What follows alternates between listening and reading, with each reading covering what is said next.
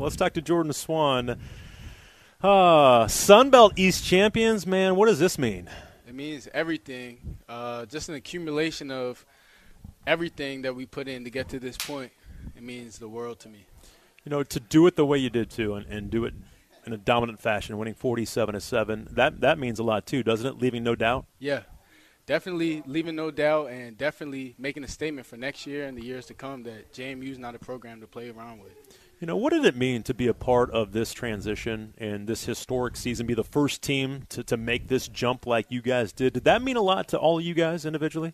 Right. Uh, it, it, does mean a lot. And honestly, Dave, right now, uh, I'm not sure how much exactly it might mean to me, uh, maybe years down the road, but yeah. I'm just so blessed to be here and just meet these guys, meet people like yourself this past year. So and for you to come in too and be a transfer and be here for just a couple of seasons and to kind of culminate in this and, and do that, it's a great way to end it, isn't it? It's amazing. I, I couldn't ask for any other better way to end it. What was the key you guys defensively? Again, they had some plays that popped early in the game, but after that, I think they had about about 80 yards of offense after the first quarter. What was the key for you guys today? It's starting to become a constant theme, uh, Dave. we, we, stopped the run, Dave. so you know the game plan was to stop the run, and um, you know we can match up with the receivers and everything else. So just stop the run. You know, being a corner, and we've t- you and I have talked a couple times this year just about how it's a young corner room, a lot, lot of inexperience, and you've had to teach these guys a lot. But to have the front that you guys have helps you guys out so much by them getting pressure, not allowing them to go over the top, and everything has to be in front of you. Has that helped you guys tremendously with the guys up front?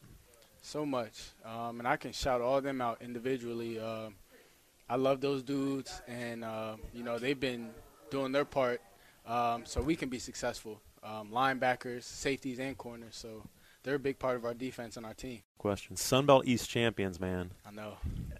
Did that mean a lot to you? To, to is that something? Because you guys were able to find motivation throughout the season, even though you weren't playing in a bowl game or playing for the Sun Belt championship overall. Yeah. But this was the motivation for this game, wasn't it? It was well known that hey, let's let's show we're the best team in the East. Yeah, it was. This was definitely a statement game for us.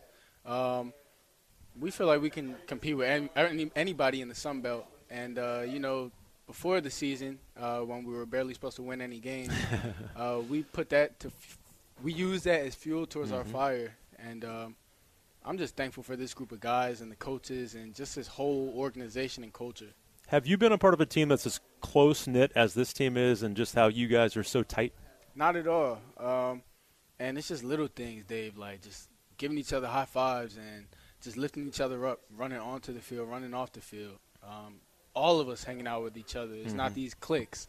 All of us are cool with each other, and like I said, I just can be more thankful.